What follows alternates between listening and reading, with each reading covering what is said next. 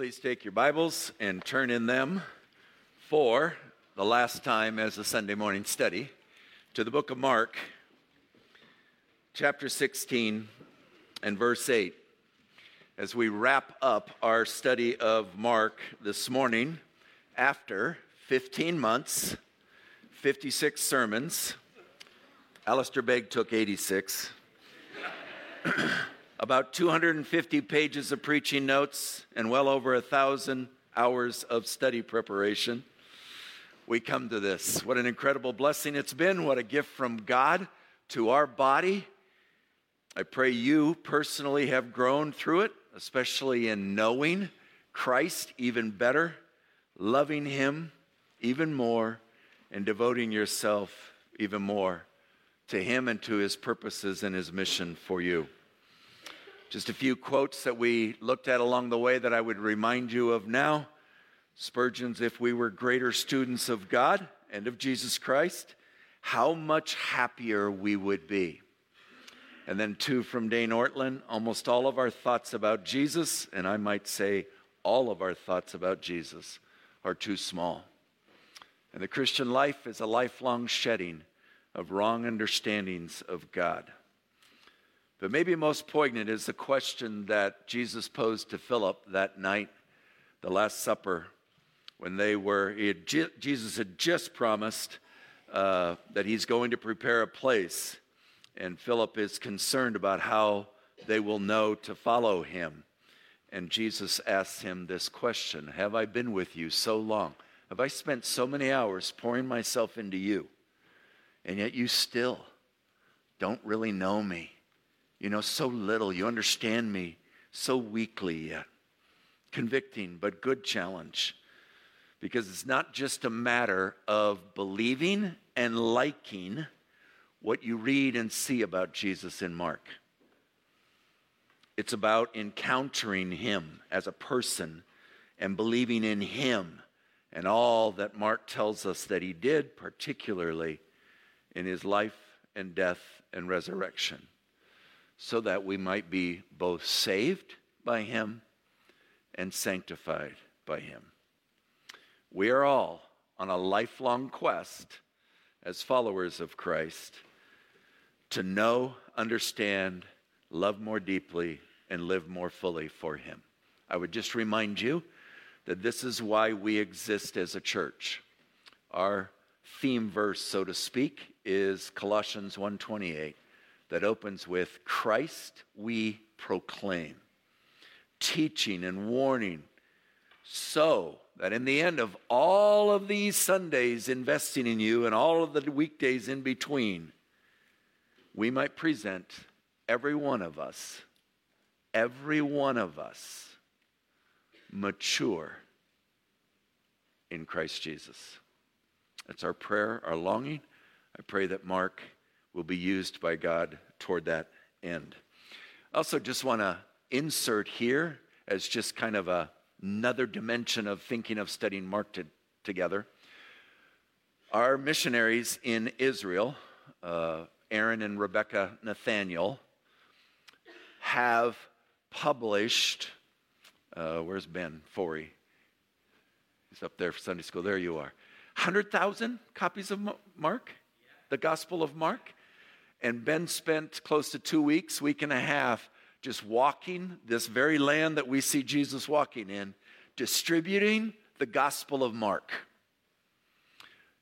with the prayer.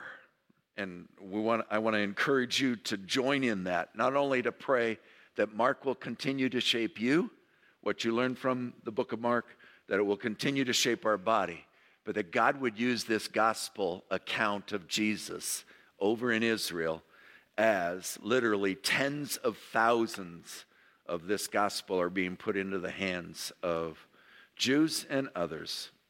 Pray that some, by God's grace, would find Jesus Christ to be the Messiah and their Messiah. So last Sunday, we culminated our study with Mark 16, 1 through 8 which is what we might say is what we are more sure that Mark wrote himself. Verses 9 to 16, as you probably have a note in your Bible about, we have less confidence. And so we said last week we'd at least get through verse 8 and then deal with the controversial or debated ending of Mark here and think about two possible endings verse 8 being the ending or verse 20 being the ending. So, all of this together we'll just title Jesus' final 40 days on earth. His final words that are so critical, and then his going to glory mission completed. And our little five points that we'll kind of break into is just talk about whether verse 8 is the end or not, whether it's the last sentence that Mark penned, and then four sections of the remainder part of Mark Jesus' post resurrection appearances, his final words that we know of as the Great Commission, his ascension and coronation, which are in one sentence described, and then in a one sentence transition toward the book of Acts, the beginning of the rest of the story, the next phase of God's plan and mission. Lots of scriptures from outside of Mark today, partly because this whole section is in brackets. We'll talk a little bit more about that after prayer. Um, and not all of them fitting on slides, so it'll call of you a little more listening, perhaps a little more leafing through your pages. So get ready. I may have bit off more than I can chew this morning. Father, this final glimpse of your Son, even though we don't know as certainly who wrote this section, but this final glimpse of his ministry and mission here on earth, that incredible mission that he did 2,000 years ago still gives us so much glory about him to see and behold. So, again, through your truth, whether it's here in Mark or through other scriptures that support these, please deepen even more a final time our appreciation for Jesus Christ and for the gospel. Deepen our awe of our Savior deepen our awareness in contrast of our own sinful ways, ways that we live fearfully and stay way too close mouthed, and deepen our love for you, for what you have done, and for how you love us as you put us on mission. Please use this final pondering of Mark powerfully in our lives. For your name's sake, we pray. Amen. So, cases for and against verse 8 being penned by Mark. We do not have the original manuscript, the original single copy that Mark wrote. Uh, we only have copies that were copied from that copy and passed down. And generally, those copies are very consistent, remarkably consistent. Maybe word differences, maybe a line or a phrase difference, uh, maybe a line inserted or not in there. But the last part of Mark has this whole clump of about 12 verses that are more indecisive about that. So, the great majority of copies of Mark, manuscript copies, the great majority of them include this ending, verses 9 to 20. But the two earliest closest to the original that we have copies do not.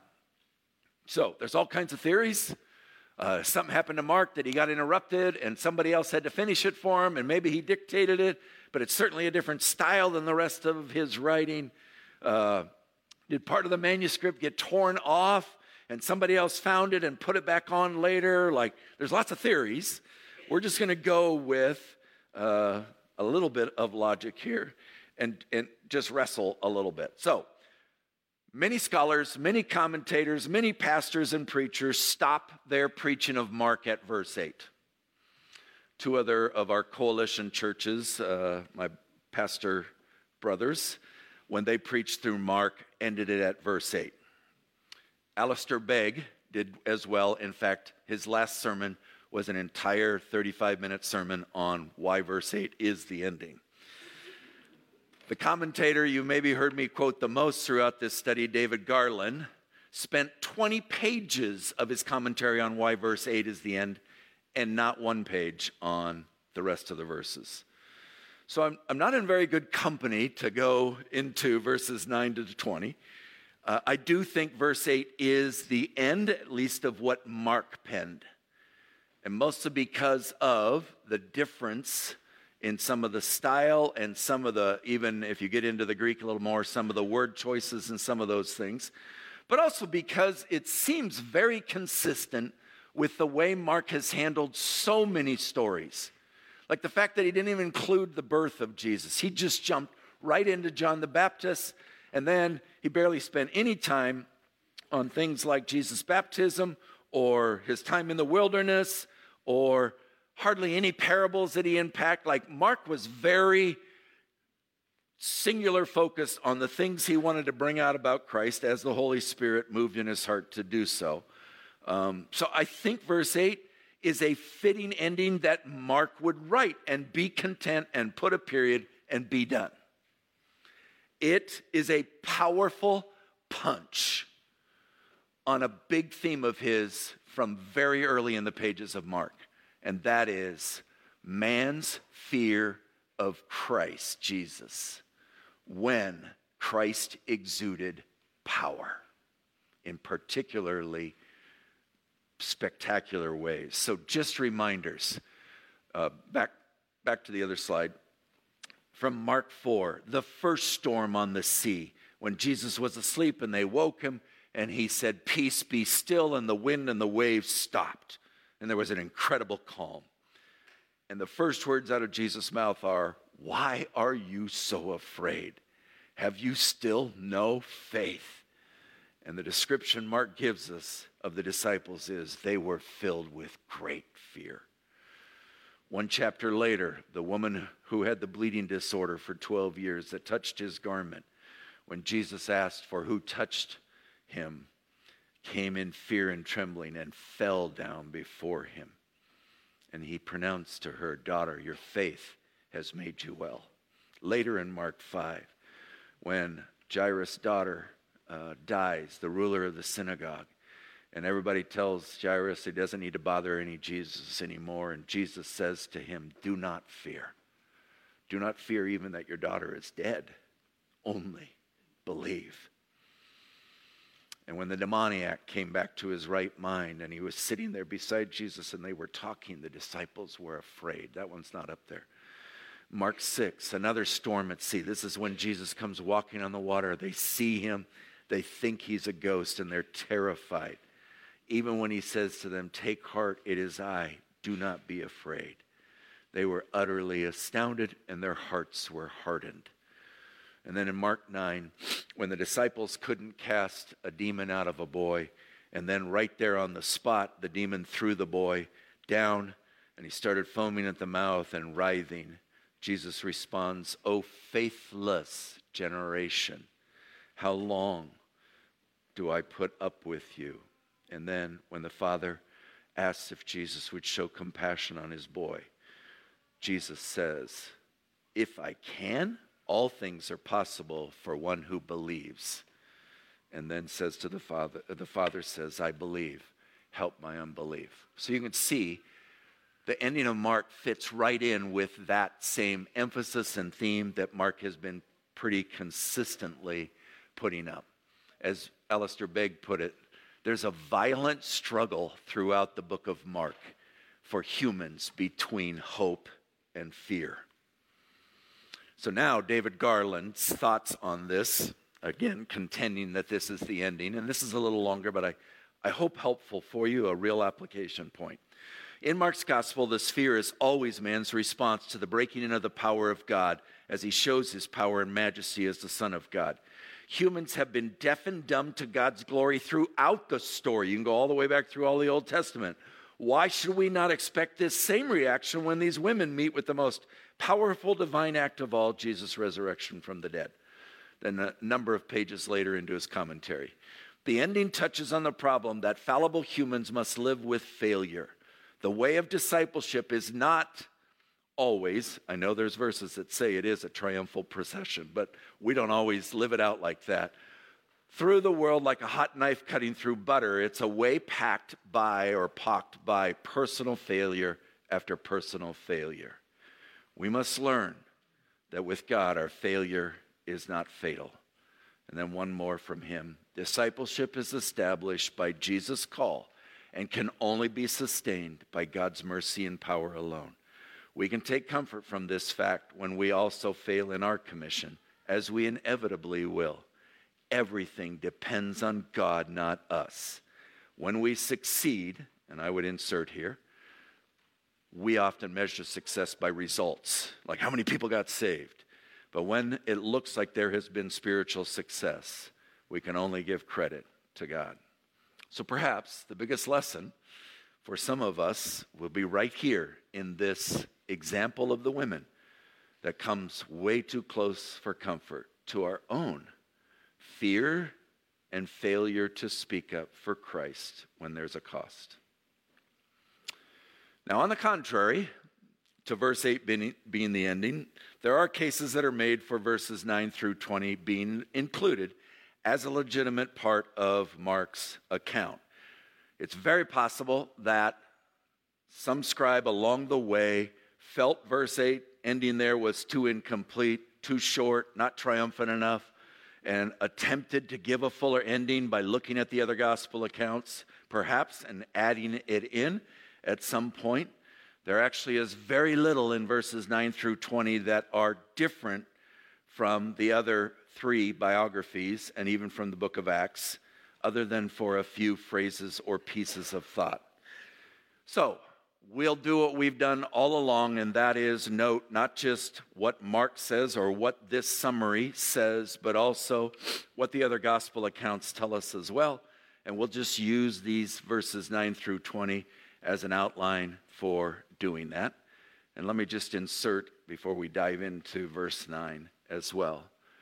Don't let this uncertainty about these 12 verses rattle your confidence about all of God's Word.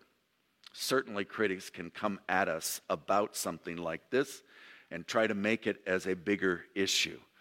But it is remarkable, remarkable how similar, down to the details, and all of the thoughts that all of the copies of the New Testament have. And this is just a particular area, along with a section in the Gospel of John, in the last part of verse chapter 7 and the beginning of ver- chapter 8 that you'll see these same brackets, another section where we just don't have quite the confidence, so we include it, but we note that it may not be the original author's words. So, verses 9 to 14, Mark gives some post resurrection appearances. Um, so, we noted some of these last week, so I'll try not to, to dwell on them too much, but just try to put them together. Uh, we noted that since no one was believing the angel's announcement, no one was believing the empty tomb meant a resurrection. They thought it meant a theft of a corpse. And, I might add, no one was looking at the Old Testament promises that he would not remain in the grave. Christ or Jesus chose to make appearances even before the announced plan to see them in Galilee, to show himself to them then, to spend final, a final 40 ish days together in sweet fellowship. So, last week we noted some of this, and I think verse 9 refers to what we looked at in John chapter 20.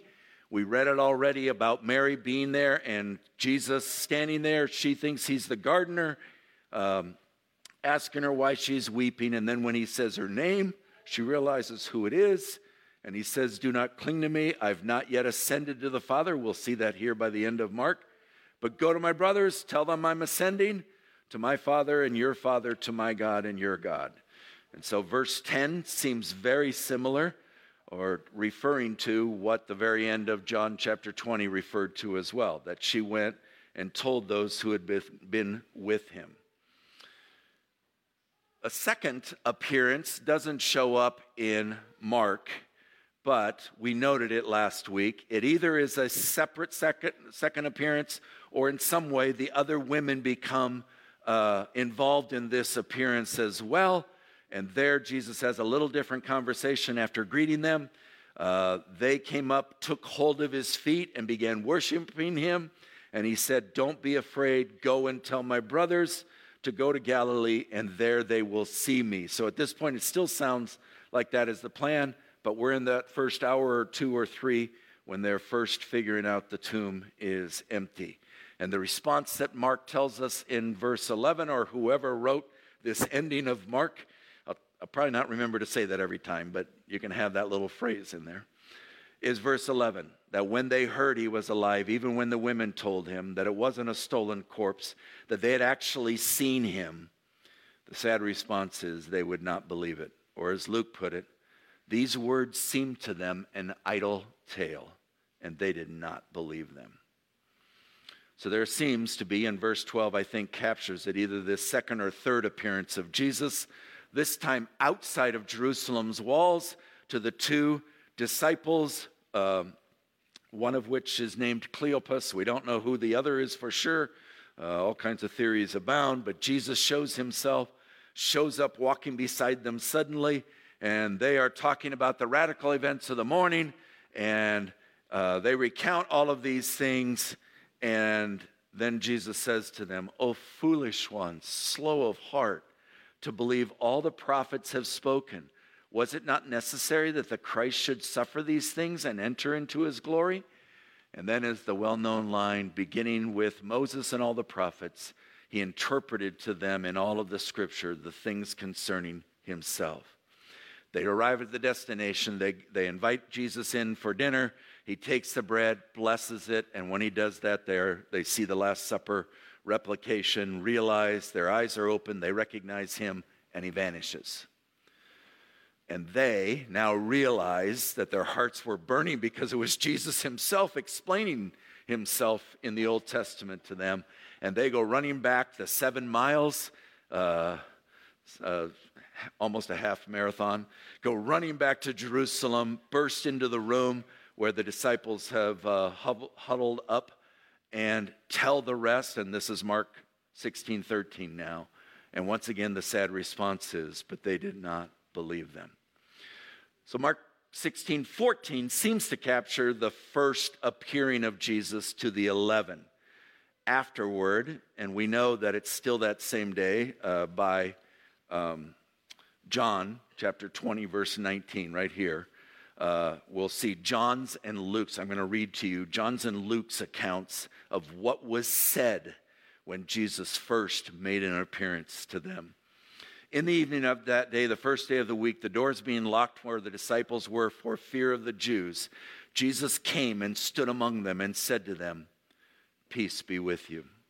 When he had said this, he showed them his hands and his side. Then the disciples were glad when they saw the Lord. Oh, they're starting to believe. Jesus said to them again, Peace be with you. As the Father has sent me, so I am sending you. So we have the first hints of the Great Commission, even here in this first appearing. And when he had said this, he breathed on them and said to them, Receive the Holy Spirit. And then Luke tells us, as they were talking about these things, Jesus himself stood among them and said to them, Peace to you. They were startled, frightened, thought they saw a spirit. So he said to them, Why are you troubled? And why do doubts arise in your hearts? See my hands, my feet, that it is I myself. Touch me and see. For a spirit does not have flesh and bones, as you see that I have. And when he had said this, he showed them his hands and feet. And while they were still disbelieving, for joy and were marveling, he said to them, Have you anything to eat? They gave him a piece of broiled fish, and he took it and ate it before them. So now they believe because Jesus mercifully reassured them without making them wait until going back to Galilee. Alfred Plummer proposes an interesting thought here. Perhaps God did this so that these disciples would understand how hard it is to believe other people's eyewitness accounts of the risen Jesus. Because in Acts 2, Peter's going to be preaching that and talking about a resurrection. But here, they are experiencing what it's like to hear others give that account and don't really believe until they see Christ himself. Perhaps it does something to how they'll share the gospel. So, an incredible ending to a first day from dawn till well after dusk. But they are reunited with their Lord and Savior. Now, the next event Mark tells us about, or this ending in Mark tells us about, is the Great Commission. But Matthew, John, and Luke, and even a little bit of Acts, tell us a few other things. So let me just touch on those things so you get a full picture of some of what's taking place during these 40 days, even though we don't have a ton of information about them. Acts 1 3 tells us that Jesus presented himself alive to them after his suffering by many proofs. We know from 1 Corinthians 15 that he showed himself to at least 500 people. We're assuming up in the Galilee area, and that he would appear during the 40 days and speak to them often about the kingdom of God. Matthew 28 ends with the 11 disciples went back to Galilee to the mountain to which Jesus had directed them, and when they saw him, they worshiped him. But some doubted. And he just leaves it at that. And then last week, we noted Jesus' particular uh, appearing to Thomas about a week, eight days after that first Sunday night appearance. Perhaps they're back in Galilee by this point, where he comes, shows Thomas, encourages him to put his hands in his side and in, his, and in the marks in his hands. And Thomas believes and says, My Lord and my God. And then John chapter 21, the entire chapter is devoted to things that took place in Galilee during those 40 days. And I'll just remind you, we don't have time to look at all of them, but it's when the seven disciples are fishing. They fished all night, haven't caught any fish. Jesus shows up on the beach, says, Throw your net out on the other side. They catch 153 fish. And then shortly after that, Jesus and Peter have what seems to be a private conversation where Jesus asks him three times if he loves him. Peter, with increasing frustration, saying each time that he does and Jesus emphasizing each time then what that will love will look like. Here's how I want you to express love to me care for my lambs, tend to my sheep, feed my sheep, and establishes and reinserts Peter as a profound voice in the establishment of the early church. Back to Mark here, uh, or the accountant Mark, verses 15 to 18 toward the end of these 40 days of all that whatever is taking place in Jesus' final teaching, we see Jesus bringing his whole mission back full circle. So, Mark 1 14 to 15, and we've used verse 15 at least three dozen times, I think, through our preaching of Mark because it just encapsulates the main call for response of the gospel so well. Where Jesus started proclaiming throughout Galilee that this time is fulfilled, the kingdom of God is at hand in his coming to earth and everyone was now to repent and believe in the gospel in order to be saved. Well, now we see Jesus taking that same thought and handing this mission off to his disciples as he prepares to leave the earth. And so his charge to them is the same charge that he fulfilled from the Father as he came into the world go into all the world. And here now for them, it's don't even stay just in Israel we see Paul and Barnabas particularly begin that in their first missionary journey, and then others as well, Silas and others who really began to take this. Basically, was a call leave no nation unturned. This is not just for Israel, not just for Jews.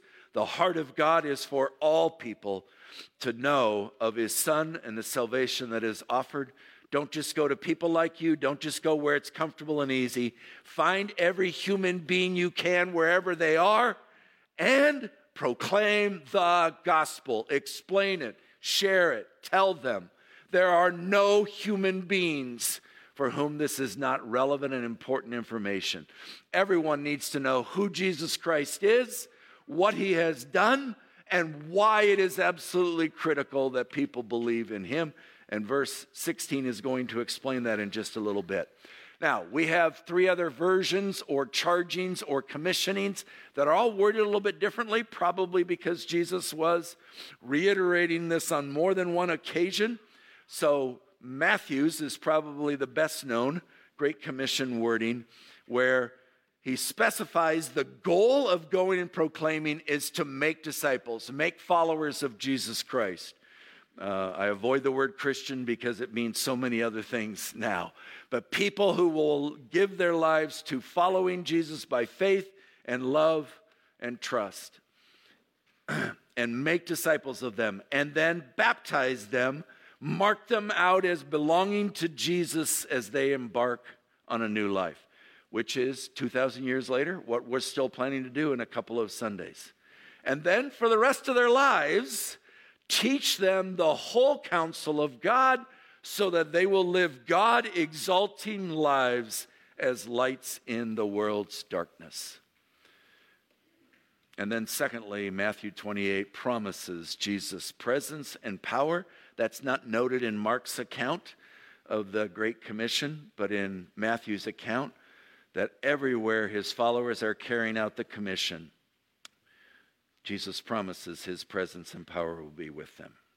And we will be reminded of that even this Saturday afternoon as we think more about sharing that gospel. Luke tells us quite a different account, but equally encouraging and convicting. There, Jesus says in Luke 24 44 to 49, These are my words that I speak to you while I was still with you, that everything written about me in the law of Moses and the prophets and the Psalms must be fulfilled.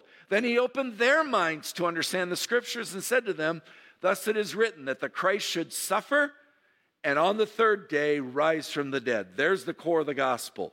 And that, and here's the response repentance for the forgiveness of sins should be proclaimed in his name to all nations, beginning from Jerusalem.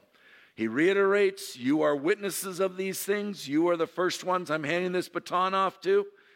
Testify to my life, my death, and my resurrection. And behold, there's more. You're not going to do this alone. I am sending the promise of my Father upon you, and that is the Holy Spirit to dwell in them and empower them. But stay in the city. In other words, go back to Jerusalem, wait for the Spirit to come, which we see them do in Acts 1, and then you'll be clothed with power from on high. Acts 1 8 repeats that Great Commission again, summarizes it, where Jesus said right before he left, You will receive power when the Holy Spirit has come upon you, and you will be my witnesses in Jerusalem and in all Judea and then he adds Samaria, enemy territory. And then he adds to the ends of the earth. Let me just add here that I think next week, Lord willing, we'll spend more time thinking about God's heart for all the nations to know of his Son and both its Old Testament and New Testament emphasis. And I don't think that Mark wrote this ending, but if he did, this is kind of a neat thought that he would pen this great commission and then he would be on the first missionary journey with Paul and Barnabas, taking the gospel to other places. All right, verse 16, or this section of Mark here, this ending adds two things that are different from all the other accounts.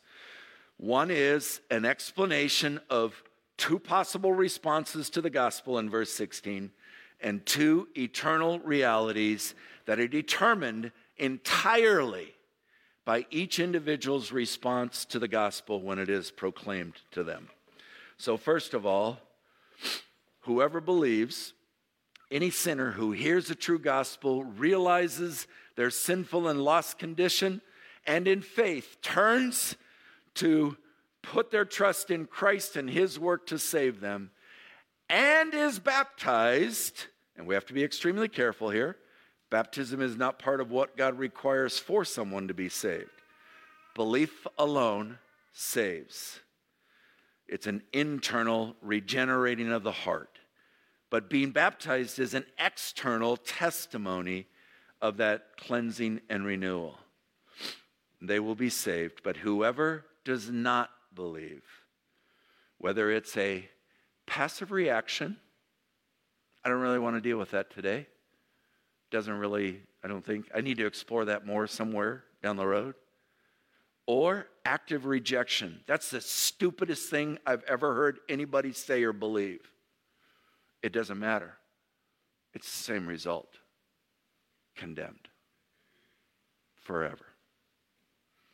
These words are remarkably similar to John 3 16, 17, and 18. Listen. For God so loved the world that he gave his only Son, that whoever believes in him should not perish but have eternal life. For God did not send his Son into the world to condemn the world, not in his first coming, but in order that the world might be saved through him. Whoever believes in him is not condemned, Jesus told Nicodemus. But whoever does not believe is condemned already because he has not believed in the name of the only Son of God. 2,000 years later, that truth and that reality and this verse are still absolutely true and unchanged. Is there anyone here not believing entirely in what we have seen of Jesus Christ in the Gospel of Mark? Won't you turn now while you can? For Jesus, as loving as he is, is also holy and just and makes it clear no one, no one gets in by any other way, not good works, nothing else, except for believing in Jesus Christ and what he has done, what we call the gospel. Now, Mark didn't write this, John did toward the end of his gospel, but it's so fitting. There's lots more stories. We could, we could, in fact, John will later say, there aren't enough books in the world to record everything about Jesus, even from his ministry, earthly ministry. But what has been written here in the Gospel of Mark, as well as in John, as well as everywhere else in Scripture, have been written so that you may believe that Jesus is the Christ, the Son of God, and that by believing you may have life in his name. The second ending part here of the Great Commission, verses 17 and 18 add some evidences of the authority and power, even though Mark doesn't attribute here, or whoever wrote this, to the Holy Spirit. These are clearly, as we look at the book of Acts, the marks of the filling of the Holy Spirit and the empowering of the Spirit to take the gospel out. So, it's casting out demons, the ability to speak in new tongues, the ability to pick up serpents and not be killed by their bite, drink deadly poison, have it not hurt you, and lay hands on sick people and see them recover. Certainly, not every time that there is a need for those things, but whenever God wants to empower in particularly powerful ways for the gospel to go forward, particularly in dark, hostile, evil places, he will exude his people with even this kind of power. Remember what Jesus said in John 14, 12 to 14 at the Last Supper. Truly, truly, I say to you, whoever believes in me will also do the works that I do, and greater works than these will he do, because I'm going to the Father. Whatever you ask in my name, this I will do, that the Father may be glorified in the Son. If you ask anything in my name, I will do it. And I would remind you also, I don't have it on the slide, but back in Mark 6, Jesus sent the 12 out. Luke tells us there were 70 of them Jesus sent out in pairs to all kinds of communities throughout Galilee. And they went out and they had authority over unclean spirits. They proclaimed that people should repent. They cast out demons and they anointed with oil many who were sick and healed them. So these, these thoughts are not necessarily brand new to these disciples, but reminders that when you take the gospel out, you are going into front lines, battlefield of spiritual warfare, and God will sometimes use incredibly supernatural, powerful ways to allow His gospel to pierce the darkness and the oppression of the strongholds of the evil forces. Fourth and fifth points in four minutes or so. Verse 19 is noted Jesus' ascension and then, once entering heaven, coronation. So, besides the ending, this ending in Mark, Luke is the only one who writes about this ascension. Matthew and John stay silent, intriguingly, about it. But Luke tells us that Jesus led them out as far as Bethany at the base of the Mount of Olives, and lifting up his hands, he blessed them. And then he parted from them and was carried up into heaven, and they worshiped and returned to Jerusalem with great joy and were continually in the temple blessing God. And then later, Luke in the book of Acts in chapter 1 9, verses 9 to 11, he tells us that when they had said these things, when Jesus had said these things, as they were looking on, he was lifted up, and a cloud took him up out of their sight. And while they were gazing into heaven as he went, behold, two men stood beside them in robes and said, Men of Galilee, why do you stand looking into heaven?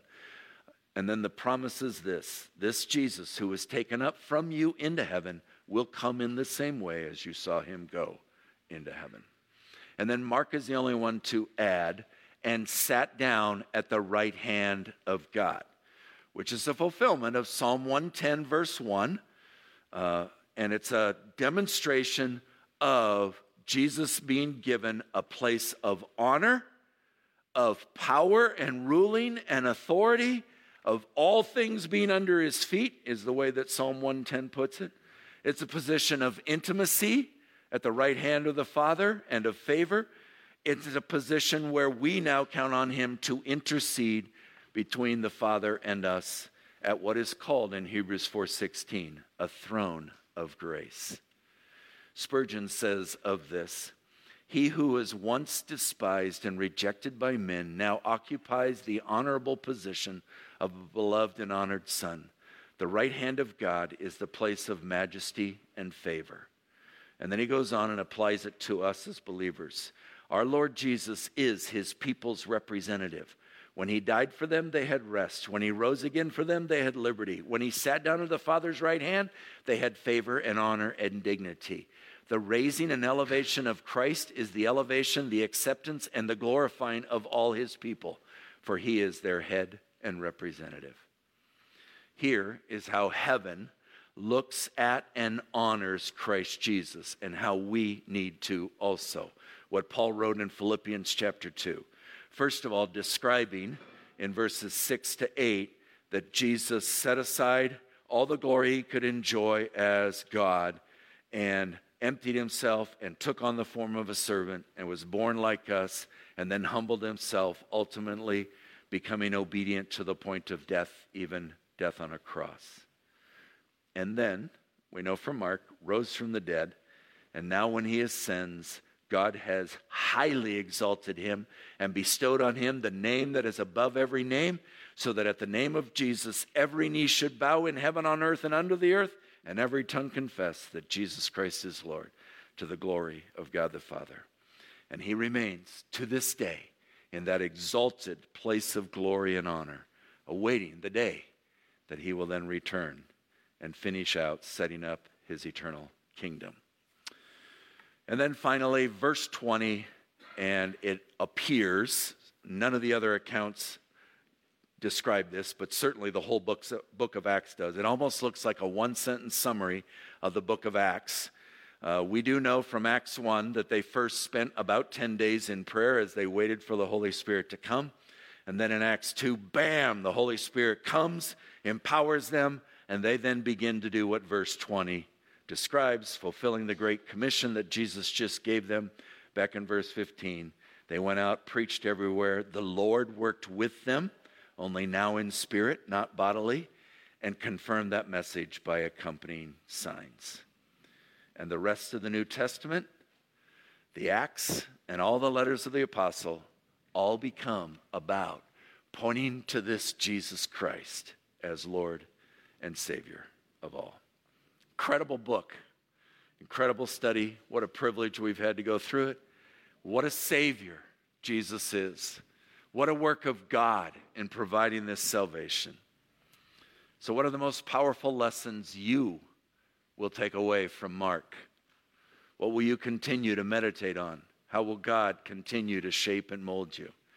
What are the biggest lessons you learned about Jesus as we studied him these last 15 months? Have you grown in your faith and trust and reliance on Him? Have you grown in your worship of Him? Have you grown in your appreciation of Him and what He has done? Even as we just sang earlier, may we come and behold Him. May we stand in reverence. May we bow in reverence. May we confess that Jesus is Lord. May we continue to grow in our awe, our love, and our devotion to this great God, our Savior. Father, how we thank you for the book of Mark. Thank you for preserving it. Thank you for the power of it. And I pray, God, that it will not be the closing of its working in our lives today, but that you will continue to take what we have noted about Jesus, your Son, through all of these pages, and that they will keep being pressed more deeply into our hearts and into our lives. Please, Lord, continue to make us students of Jesus who learn more about him, love him more, and live more passionately for him. May what Jesus came to accomplish be lived out in our lives and in this church until he comes again for us, we pray. In his glorious name, amen.